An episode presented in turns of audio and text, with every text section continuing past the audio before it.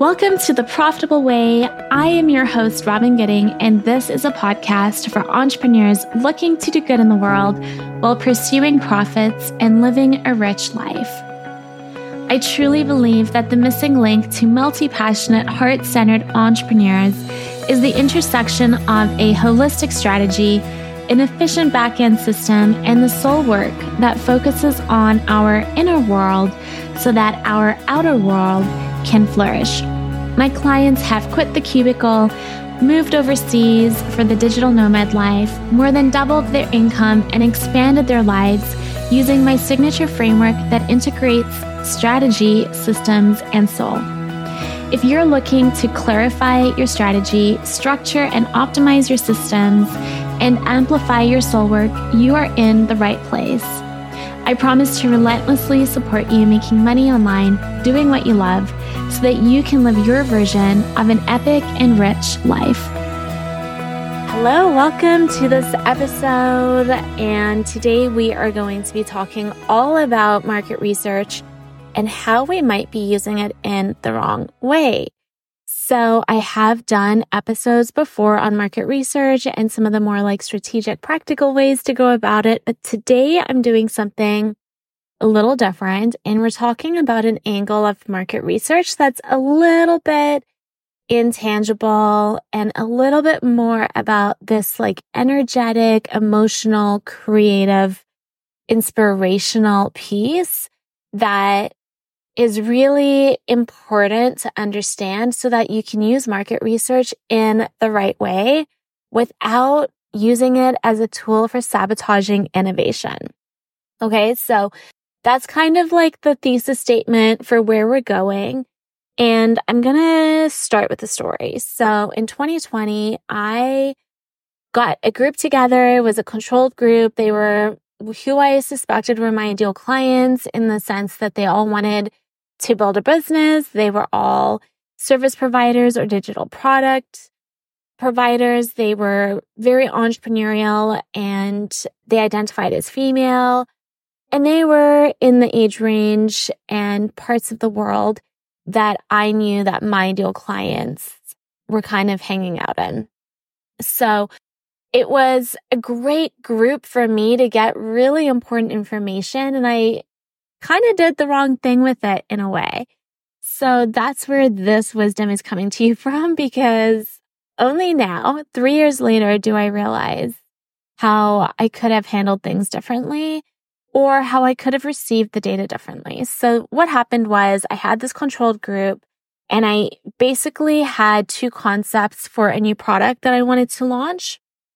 And from these two products that I wanted to launch, I was heavily attached to one of the concepts over the others. So the one really was like my imagination run wild. It was very connected to my values. It was deeply exciting for me as like the leader of a vision to bring to life. And I was so gung ho about it. The second was something that I had seen kind of being done in the market that I knew people identified with wanting. And I knew I could make it a slam dunk and I knew I could enjoy doing it. I just wasn't like as emotionally invested in it. It was just my, more of like a business decision. Like I knew that one would probably do really well. There was a lot of evidence for it. And at the time in the market, it was just kind of a perfect fit. So I had these two concepts and my goal was for the market research to show me how much wiggle room I had to bring innovation to a concept and to disrupt the market in a way that I really wanted to do, not because I wanted to be disruptive, but just because I had this idea for something that I was really excited about. I didn't see it in the market yet. And I, I thought that it would be really interesting to assess how a control group would receive it. So I bring these concepts to the group and I get the feedback. And the feedback is that the second concept is much more attractive to them. And like not even just like a little bit by like, I think it was almost a hundred percent. So I think there was like one or two people that were kind of being kind about it. And they're like, yeah, I could see like the inklings of that vision and I could see how that might be something I would like, but also this is like way more where I'm at. And so I basically took that data and I discarded my first concept and I said, okay, well, the market has spoken.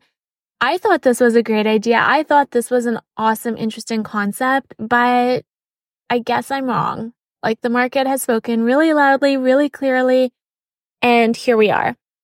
So from that market research, I birthed an offer in my business that has done really, really well. And I've enjoyed it. I've loved it. I think it's, it's been an amazing asset to my business, to my community, to my clients. And it hasn't had the, the depth and the the like really long term sustainable wisdom piece as much as I would have liked it to because it just isn't long enough as a container. And so it gets people amazing results. 100% of people who've gone through that program love it, would say that they would refer their friends to it. Like it's just been a slam dunk of an offer. People are obsessed with it. And I've really loved, loved running it. And there's this other part of me that's always been like, I really want to do more holding of clients. You know, like when I talk about the intimacy and the one on one work that I really love, I want to do more of that, that holding energetically, like giving people a place to be held, helping them tap into the somatic experience of entrepreneurship in a different way, help them to connect to their power in a different way. And yeah, still talk about strategy, still talk about marketing, still talk about mindset, still talk about systems and all these amazing things that are important. But I've really craved going deeper into a really immersive, really awesome, powerful somatic experience for like nervous system regulation and embodied wisdom and like holding different frequencies in the body, right? Like there's just all this intangible stuff that I've really, really wanted to play with more in a, in a group container because I certainly introduced those in, in my one-on-ones. But in terms of like an offer that I could really scale and that I could really get behind, that's what I've been really craving. So fast forward to 2023 and I kind of throw this out at my mentor and I, I share it with her and she's like obsessed with it. And I start talking about it with a few people and they're obsessed with it. And all of a sudden I'm getting very, very different feedback from 2020. And so it's like wild to me how all of a sudden, like this concept that did not get the feedback I was hoping for in 2020 is now getting like really, really powerful, amazing feedback in the market in 2023, three years later. And it got me thinking about a couple things. One is sometimes people are not ready for your idea.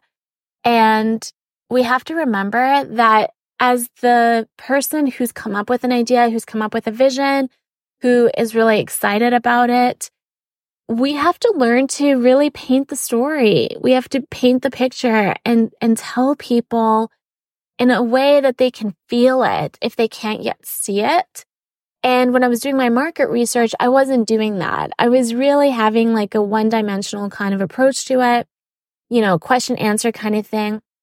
I wasn't painting the picture fully for the first concept that I really loved. And so naturally with the second concept, which had more evidence in the marketplace, there was more familiarity with it. There was language people understood.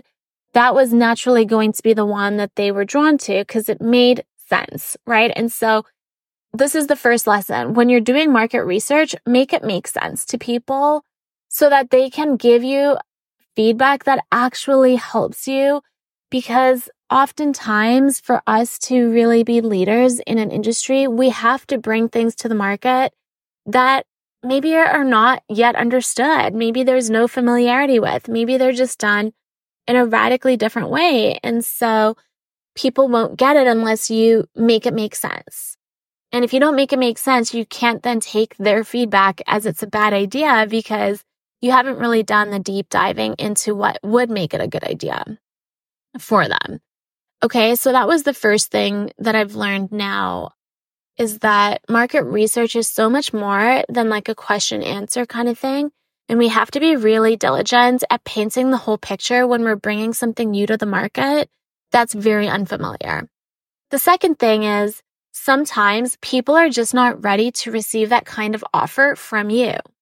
So obviously in three years, I have grown tremendously. I have evolved as a brand. I've evolved as a coach. I've evolved as an entrepreneur. I've grown up in different ways. And the people in my community have been me alongside me in that journey, right? Like they're older. Their season of life has changed. They've had more life experience.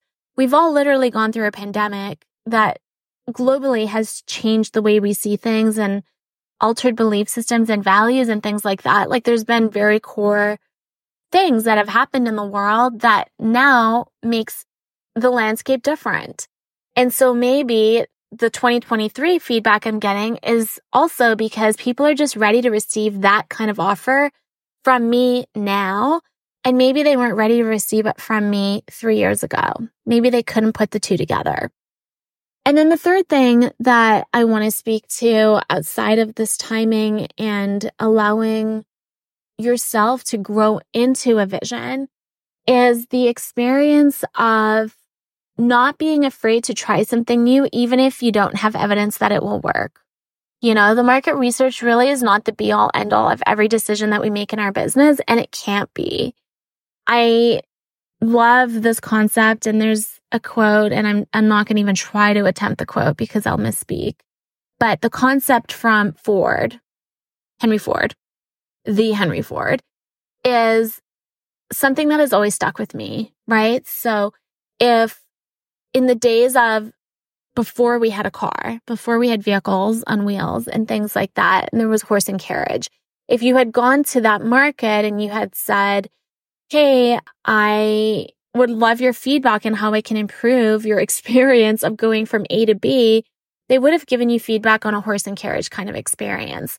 They would not have given you feedback on something that they could not even imagine in their minds. Like a car was not even something in their worldview you know? And so sometimes we're bringing things to the market that have not been done before. We've seen this with Apple. We've seen this with the iPod. We've seen this with the iPhone. We've seen this with text messaging and email and all these other technological advancements that people said were crazy to the people that were doing it before, right? Like the people that were presenting the ideas before they came to life. They were like, Oh, that doesn't make sense. That'll never work. You're crazy. What about a TV, right? A TV in your house where people sit and watch a show. That's crazy. That'll never work. Until we actually do it, until we give people the experience, until we allow the culture to receive an innovative idea, we can't quit on the dream ourselves. We can't quit on the vision. And that is part of being an entrepreneur is that risk taking. It's taking a risk and allowing our ideas to be innovative and allowing people to see a vision that we can see, even if they don't yet get it, because as I've said multiple times, they're not familiar with it yet. So these are the parts of market research that I really want to share with you because ultimately, if you want to stand out in 2024 or 2025, and if you want to keep having a business grow and evolve and adapt, over the next few years, decades, whatever it is, we have to be willing to innovate. We have to innovate. We have to be seen as thought leaders. And that just fundamentally at its core requires a level of risk. And sometimes I see people really clinging to these concepts, market research and data and feedback and all of that stuff, which I'm not at all minimizing. It's all important. It tells us a story. It's wonderful. And also, sometimes I think they give it more meaning than it has because there are these other human components to market research that we really have to account for. And not only do we have to account for it, we also have to give ourselves permission to receive the data and still do what we want to do, to still take that risk, to still try something that we don't know is going to work. You know, the best entrepreneurs really have failed multiple, multiple times. They're not afraid to say they've failed and they're not afraid to, afraid to fail again in the future because ultimately that is how we learn when we're innovating. And that's how we innovate and disrupt. And that's how we create brands that are recognizable in a sea of the noise. I really love thinking about market research in terms of feedback, but also in terms of innovation. How can we look at the market research as data? And also, how can we look at the market research as part of the vision, as feedback for the vision, as a story for how we can innovate, for an invitation to do things differently? So that's really what I want to leave you with today.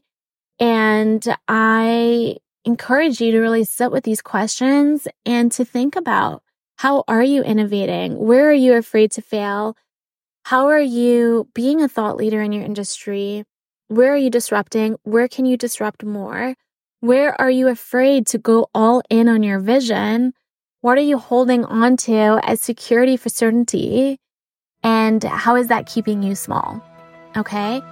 Thank you so much for being here this week. I will be back in here next week, and I hope I'm Robyn Gooding, and you've been listening day. to the Profitable Way podcast. You can follow me on Instagram at robyn.gooding and join the Facebook community through the link in my Instagram bio. It would mean the world to me if you would subscribe, rate, and review this episode so that I can continue to share this message with other entrepreneurs looking to pursue their dream online. I hope you'll join in next week for another episode, and I hope that you always remember that the best is yet to come.